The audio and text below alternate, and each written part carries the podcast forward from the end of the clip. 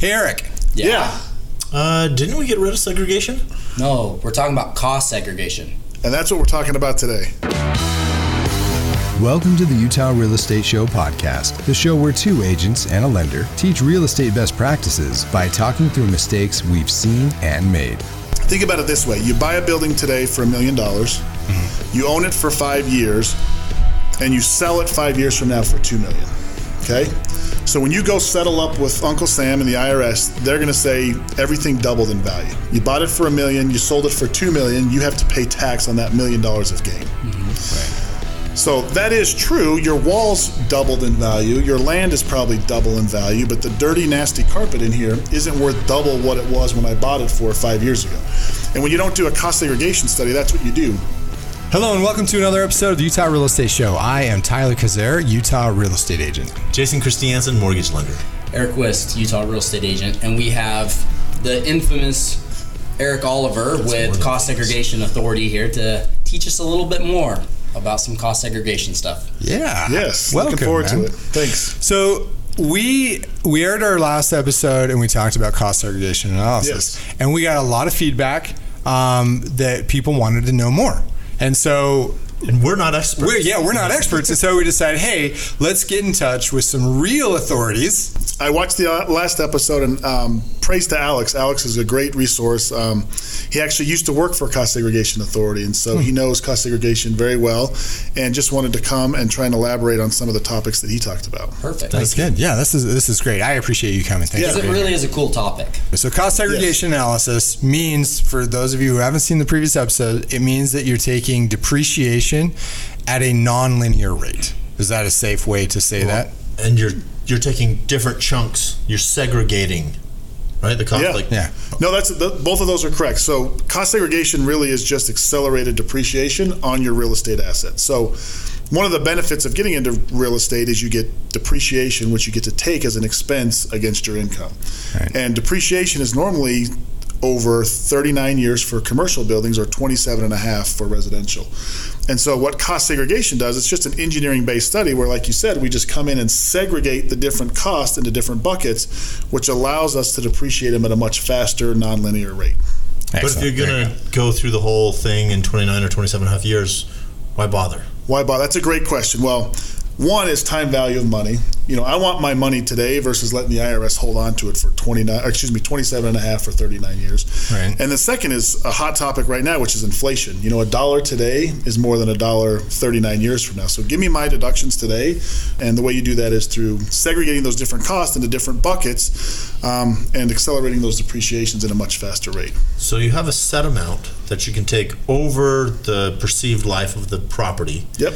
If you take it all up front, it just doesn't happen later, right? Correct. Yeah. So whether you do cost segregation or not, let's say you own the building for 39 years. Let's talk about this office building. If I own it for hmm. 39 years, whether I do cost segregation or not, I'm getting the same amount of depreciation at the end of the day. One of them is going to be an equal amount every year. You take the purchase price minus the cost of the land, mm-hmm. divide that by 39 years, and that's your write off every year for the next 39 years. That's called straight line depreciation, standard depreciation. That's what a lot of people will do. That's what your CPA most often will do. Cost segregation is instead of taking a set amount every year, what if I can take under the current tax law up to 30% of that amount in the first year, spread out the other 70% over the next 38 years at a, at a slower rate. And the reason, again, we do that is for the accelerated depreciation, the um, inflation, time value of money. Give me my deductions now. Let me go reinvest it in a new property. Let me buy down. Uh, let me buy down my debt.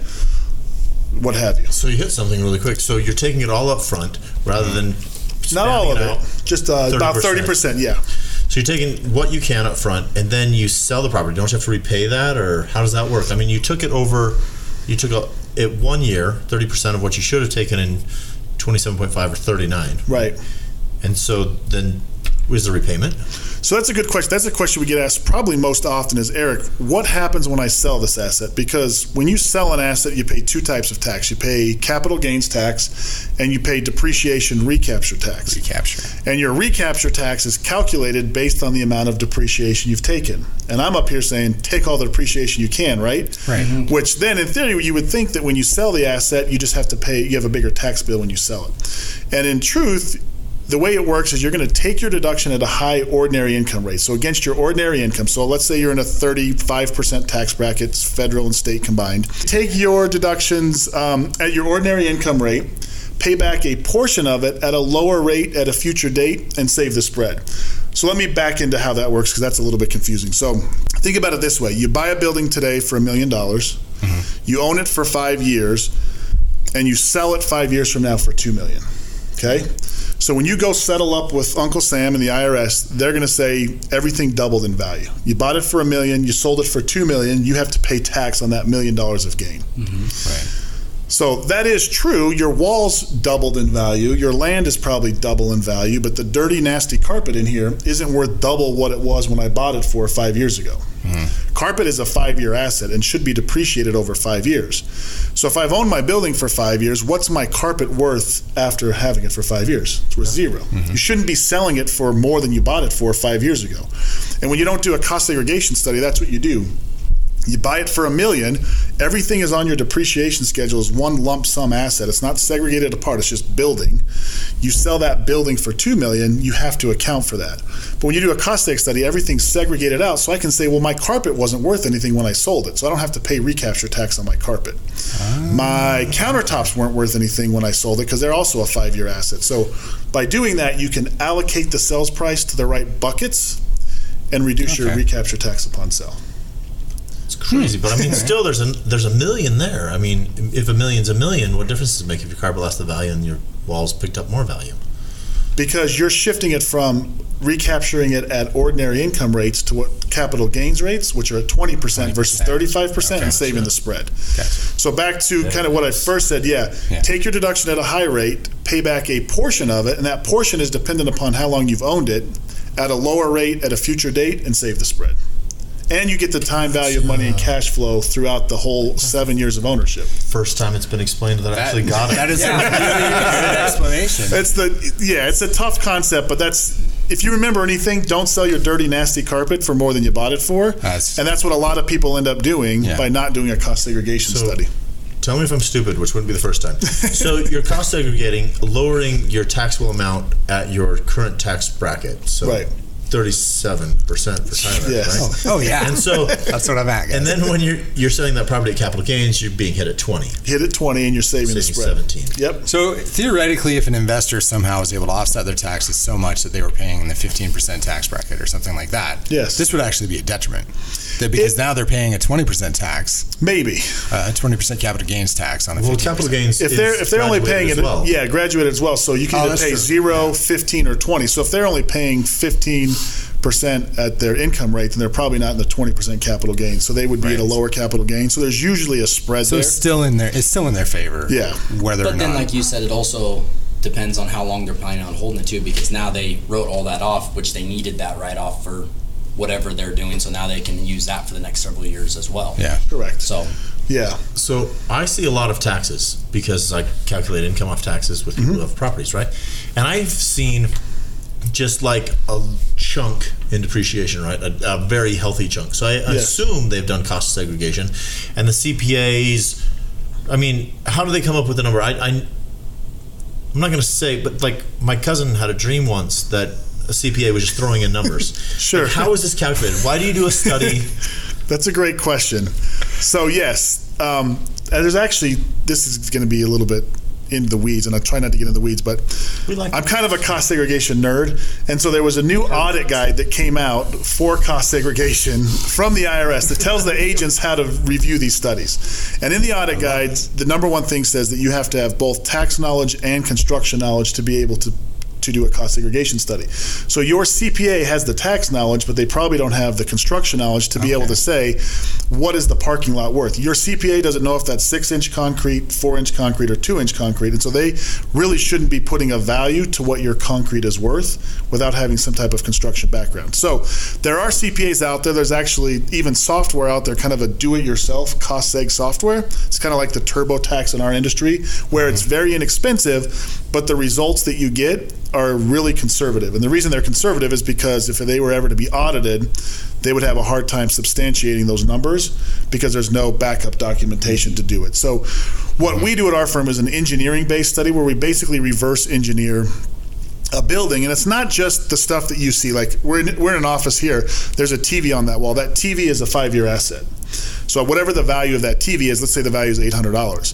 But not only is that TV a five year asset, there's a cord, a power cord behind that TV that's only specific. You wouldn't put a, a socket on the wall for any other reason but for that TV. Mm-hmm. So we put a value when we do our studies. We're going to put a value to the electrical work from that wall all the way back to the circuit breaker and say, okay, that was thousand dollars worth of electrical work. So not only do we get to segregate the TV at five years, but also the electrical work for that TV as a five-year asset. So your let's see your oh, CPA man. do that, right? The CPA. Man, I like, love it. your cousin's I love it. CPA. Let's see your cousin's Yeah. CPA do that, right? And so you start to think about, or TurboTax. Yeah, how's TurboTax going to do that? So you think about like multifamily. Let's look at multifamily, for example, or even single family. How much of the electrical work that goes into a fourplex is specific for appliances, ceiling fans, garbage disposals, washers and dryers? Um, a lot of it. It could be as much as 50%. So if we determine that there's $100,000 worth of electrical work in your fourplex, we can allocate 50,000 of that into short-term assets, and that's the stuff that typically your CPA or these do-it-yourself um, cost segregation programs aren't able to, to So capture. do you do an inspection of the property? We do. So the IRS in the audit guide it says that the in property should be inspected um, by a third party. So we'll come out, either do it virtually through like a video conferencing app, or we will um, send one of our engineers out to view the property. They're going to be looking at what type of flooring you have, the linear, how many linear feet of cabinets you have, countertops, all the different components that can be segregated, and then we come back, compile the numbers, and then provide you and your CPA a, a revised depreciation schedule and, and the report to back it up. This I love that. Sounds awesome. These these are the the things that I like to hear when you're thinking about getting into real estate investing. There's more than just one way of making money buying a place or looking at looking at a place. You know, looking at that backside on the taxes and understanding it. But there's got to be. It can't work in every scenario. That there's or does it? Does, No. it does it work in single family homes? Because you can't do it on your own primary residence. It's not an correct? investment property. It has to be an Has to be investment. an has to be an investment property, revenue generating property. Um, It sounds like it Wait. works better in big commercial. What if I VRBO one of the rooms in my house?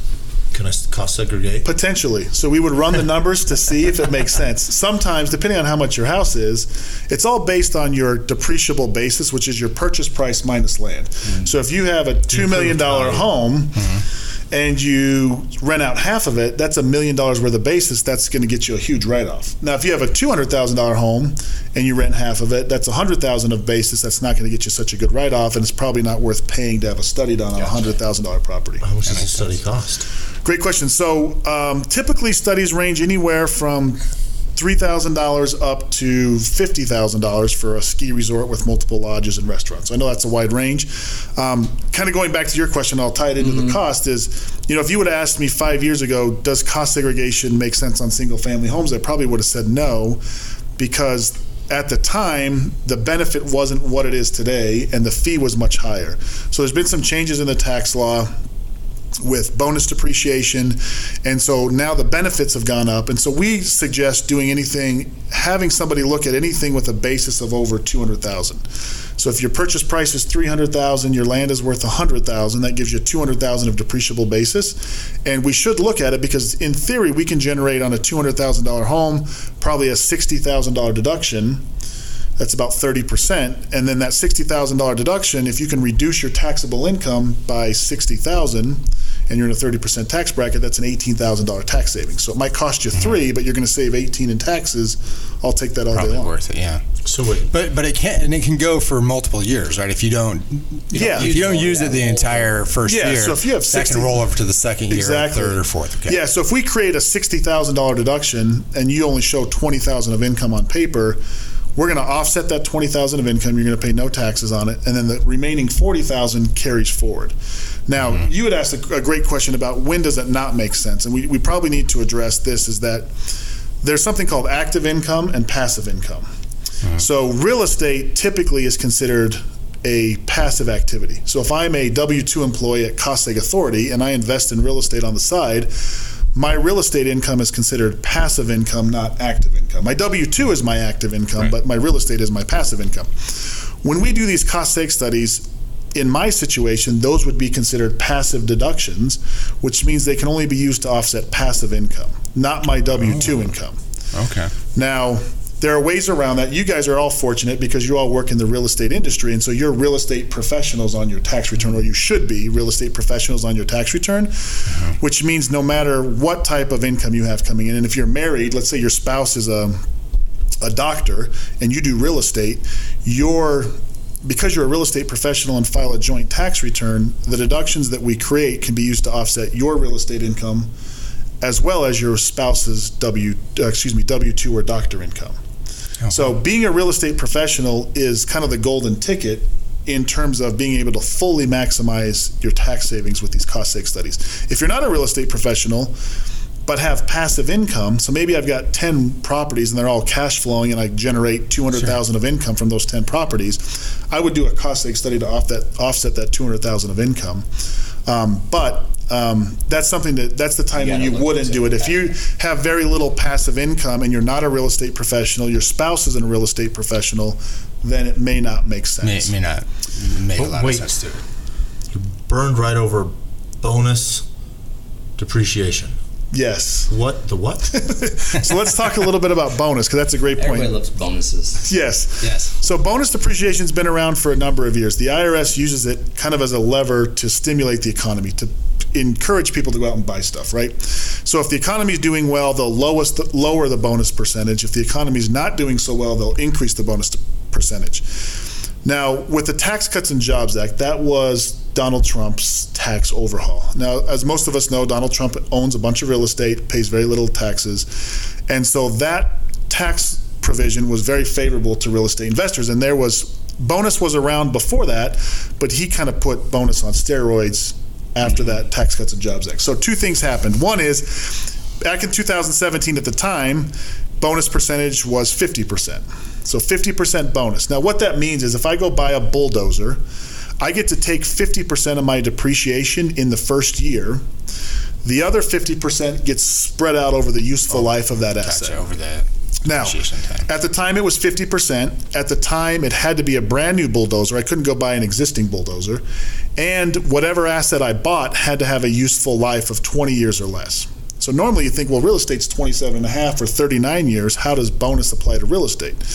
And the way it applies is if you do a seg study, we take that 39 year asset and now we've broken it up into some five year assets, some seven year assets. Yeah, exactly. Some seven year assets, some 15 year assets. Now all of a sudden those are eligible for bonus.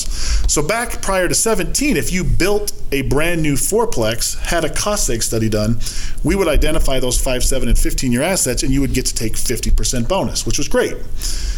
Fast forward to the Tax Cuts and Jobs Act, when Trump passed that, two things changed. One, it changed from 50% to 100%. So any properties placed into service between 927 of 17 and 1231 of 2022, so the end of this year, are eligible for 100% bonus.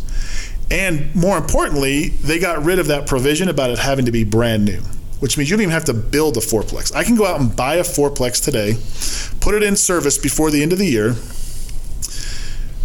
essentially write off 30% of that because remember i'm going to segregate 30% of that into shorter asset life. So if i buy a million dollar building i'm going to segregate $300000 or 30% into short asset lives things of 5 7 and 15 year. Mm-hmm. And i get 100% of those deductions all in year one.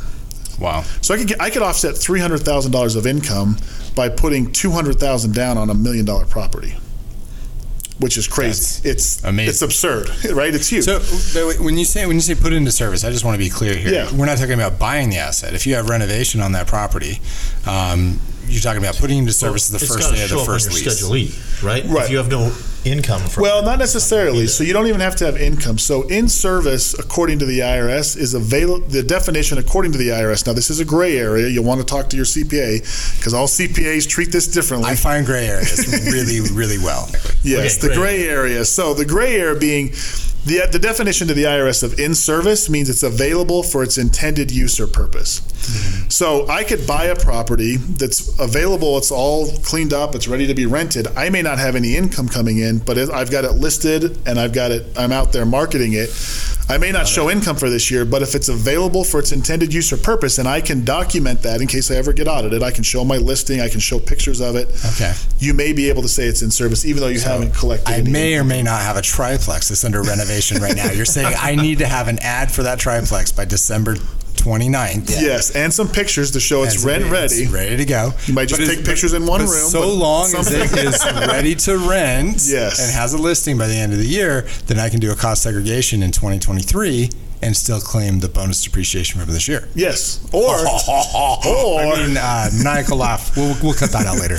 Or you can, if you need the deductions for 2022, you can even do a cost study next year, as long as you haven't filed your 2022 taxes yet, and take it on your 2022 tax return. Oh, so hopefully I didn't yeah. confuse anybody, but your cost seg study doesn't need to be done in the year you're doing your return. It needs to be done prior to you filing your tax return. So really, for your 2022 tax return, you have until October of next year, if you extend, mm-hmm. to get your cost seg study done, and you can still use it on your 2022 taxes. How long does a cost segregation study take? Uh, it typically takes around 30 to 40 days for us to complete the study. I'll be honest with you, a good portion of that timeline is trying to schedule that site visit. Um, sometimes that can take a week or two to get that scheduled. Okay. Once the site visit is scheduled, um, for us to put the numbers. everything, yeah. Yeah, tenants and buildings. And um, once that site visit's done, it usually takes about three weeks for us to get the results back to you and your CPA. So I think for a lot of listeners, that passive income, active income thing can be a limit, limiting factor on whether or not they can use cost segregation. Uh-huh. So there is something called a short-term loophole on short-term rentals. So if you think about a short-term rental, they get treated more like a hotel than they do a rental mm-hmm. property. So if you have a short-term rental and you can What sh- define short term in your world? yeah, short term in our world would be your Airbnbs, your How VRBOs. many days? Thirty days. If the average stay is less than seven days, and you can show material participation in the management of that property. Now, there's seven different tests according to the IRS on what is constitutes material participation. Uh-huh. I've seen some real good examples of that. One of them is that you provide substantial services. Again, everything's gray with the IRS, right? What is a substantial service? Right? Mm-hmm. To one CPA, it means one thing. To another CPA, it means another thing. I've met of an investor. I don't know. I'm not going to name names. One of the their idea of substantial service, and it actually says in the IRS provisions, is transportation to or from the airport. They put a bike out in the shed of their VRBO and call that transportation. now, I guess in theory you could ride that bike to the airport and just leave it there. I don't know how that works, but Wow. um, I think that's probably pushing the envelope, but there are other methods that you can actually show truth to material participation. One, and one that we see most often is um, you buy an Airbnb. If you spend 100 hours setting that Airbnb up and more time than anybody else in that year, so more time than your cleaner, more time than your maintenance people, and you can show the average stay is less than seven days, you can do a cost seg study on that and use those deductions to offset your W 2 income. Wow. That's the key. So all of your high W two earners are now buying Airbnbs, showing material participation, which is there's one of these seven tests that you can show material participation, Yeah. and use those deductions to offset your W two.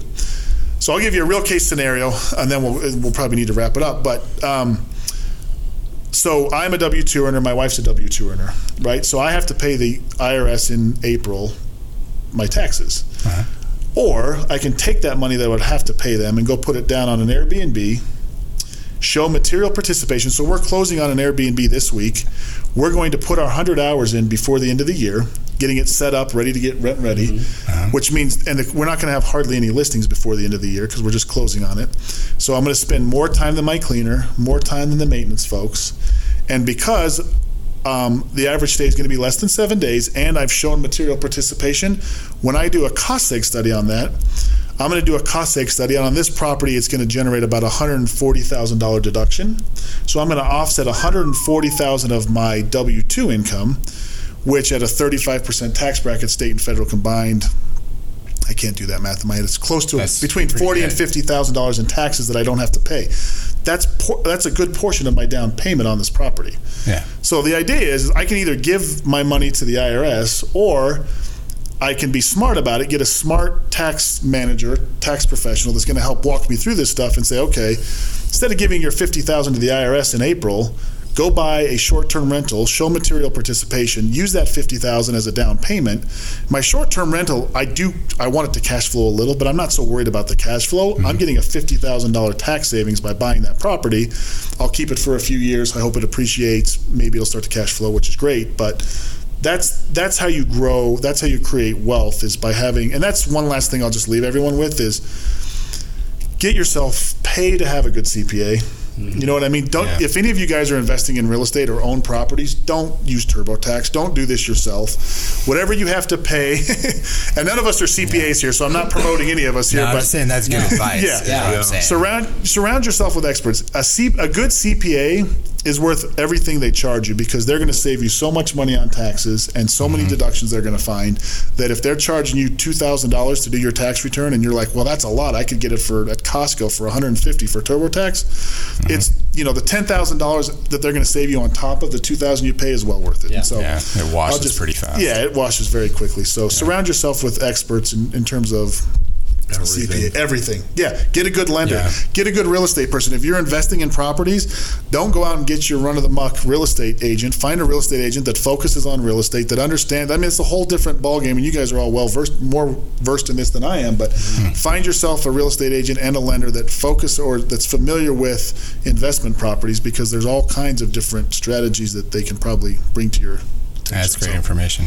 So I actually just closed on an Airbnb. Oh, did you? Okay. And we started doing our. We literally in our first week we we locked up like 45 days of bookings, which was Oh, nice. amazing. Nothing averages of less than seven days. No, but that's the problem. They're not averages Yeah. less than seven days. Um, so I, What are these long-term So bookings does that make these- me? Well, no, they're like some of them are two weeks, some of them are four weeks. You know? Okay. I mean, so they're like. I guess we'll call them midterm. Sure. I guess I don't know. But would- if you look at our short-term rental thing, one of the things they say is don't do just a couple days. yeah, don't do know? don't do less than two days or three days. You know, because it, 'cause Yeah. it keeps your stays better. Right. So, So- I'm glad I asked. Like, yeah, There's- you start. really good.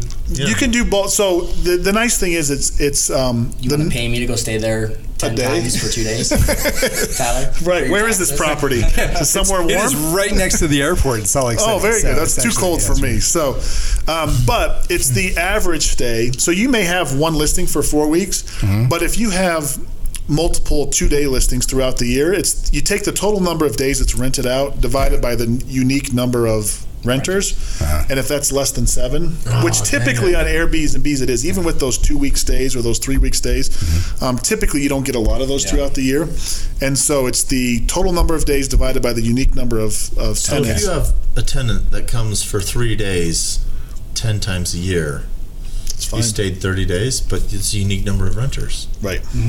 So he rented for thirty days once. Is But that how viewed? No, no, no. I'm sorry. No, it's the unique number of stays. So Okay, if you have okay, one, if they if they revisit your property multiple times, that's a different stay than. So, on the but you can't do. I have a max booking of seven days. If you want it for fourteen days, you'll need to book it twice. No. You can. Hold on. Let me let me back You up. whatever you You can do whatever you want. There's a gray area. There's this said you gray area we be talk. white. Yeah. I'm- I'm- we can- hey, you're back in the gray. so yes, you can do I was that. asking for Tyler. yeah, yeah. Asking for a friend, just Tyler. You know. So let me just clarify.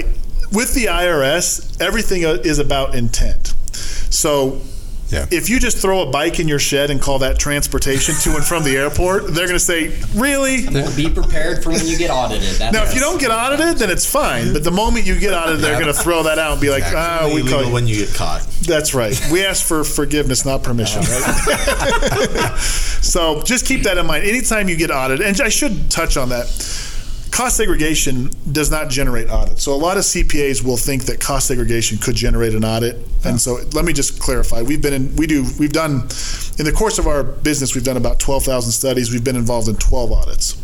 Mm. Not a single audit was ever, we never had to correct any of our numbers. They just want to see that it was done correctly. And I believe the smallest audit we were involved in was on a $13 million tax return. So they're only going after the big people. And like I said, cost segregation in and of itself isn't going to create an audit. Hmm. But you do want to have documentation and backup. You know, you, if you're claiming real estate professional status, you want to make sure you Yeah, document if it. you're gonna do it, do it right. You got to do it right. Just It's just a peace of mind thing that most of us can sleep well at night. So. Man, I was a a lot of info. That was, Love it. that was that was a lot. I'm scared. I'm scared to ask. Like, what what what did you guys learn? Well, my my key takeaway is that I need to talk to my tax professional and clear a, a cost segregation analysis because this sounds like a lot. It sounds like I need one. I don't know if I do or not, but I, I need to talk to some pros and, and figure that out. I'm getting a bicycle for one of my sheds. That's what you learned? You're going to go out and buy a bike tonight, right? Throw it in the shed. Take the deductions. right, you got it. Boom. So there you Nice go. white bicycle. Squeaky clean. White. Yeah, Yeah. exactly. Um, I just want to go back to what Tyler, and actually all these guys said of your example of that Airbnb. You bought it with that intention already going into it. This is why I'm buying it for this cost Right. cost segregation to get this tax benefit.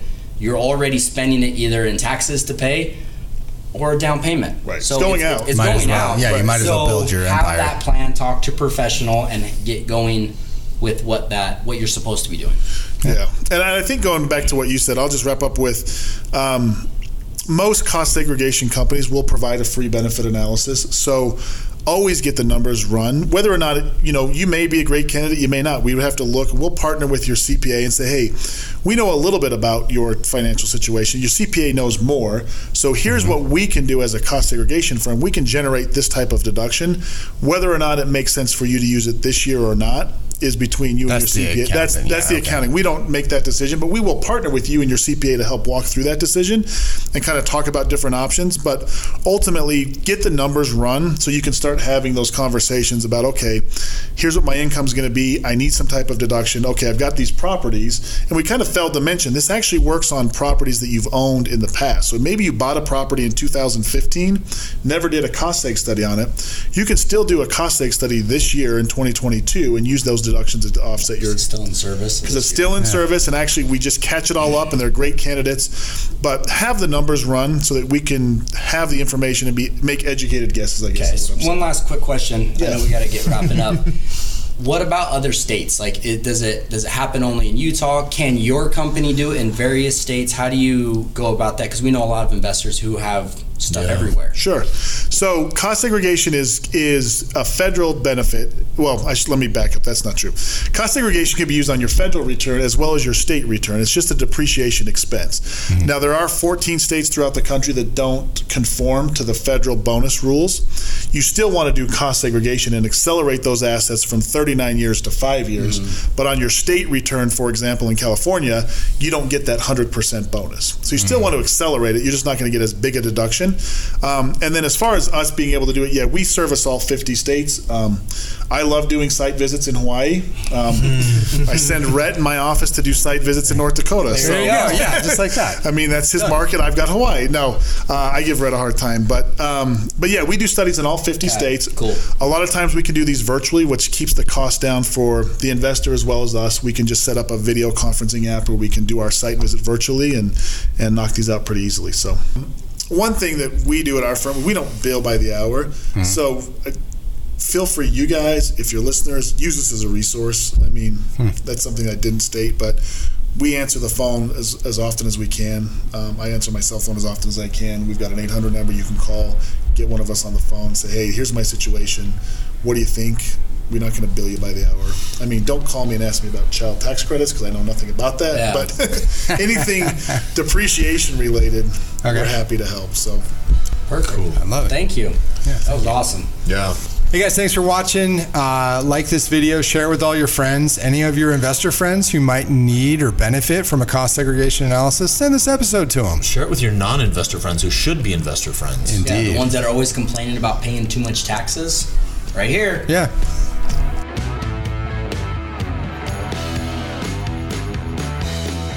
If you want to get in touch with us, shoot us a text at 801 228 7687. Make sure you mention the show. You can email us at the Utah Real Estate Show at gmail.com. You can watch this show on YouTube and you can listen on Apple Podcasts, Spotify, or wherever you get your podcasts. If you learned something, or if you really love this show, give us a like on YouTube and drop a rating on Apple Podcasts or wherever you listen. The Utah Real Estate Show is a production of Hive Collective at Presidio Real Estate with support from Security Home Mortgage. The NMLS number for Security Home Mortgage is 178787. The NMLS number for Jason Christiansen is 240472, Equal Housing Lender. Not only is this not legal or investment advice, but you should definitely talk to a pro before you make any real estate decision. Every situation is different and should be considered in context. Copyright Jason Christiansen, Eric Wist, and Tyler Kazare. All rights reserved. Talk to you next week. So I'm I'm, say, I'm I'm hey Eric. That's my whole contribution to this thing. Pretty much, you talk enough anyway. All right. Hey Eric. Yeah. You both Yeah. have to say, "Come on." Sorry. All right. Let's try this again. Okay. So when I say hey Eric, that's when you go hey yeah. Eric, are you going to be with us or are you going to be on your phone? We'll see. Do I have to collect your phone? I feel. So, what? no, I, th- I was gonna say I feel like I'm asking all the questions, but it sounds like you're gonna ask a question. I got yeah, another question. I, mean, I, I sit there and listen. Yes. Yes. So Tyler's getting It's got to be the ability to be. I'm used. straight white. Just Yes. so you know, like I'm. There's black over here, and I'm. Money's going bye bye no matter what. Right. Dance, Eric, dance. Dang it, Eric! those damn auto lights. wow. we were so close too. we were like I know 30 we were seconds wrapping away. out. Any any brilliant ideas? No, I got nothing. My mind is blown. like that's why I was like, I'm scared to ask because I can't remember. There was so much information. Just kept pushing stuff up, and all I thought was bicycle, bicycle. Go buy a bike on the way home. There you go, right here. I, I love the end of that. Right here.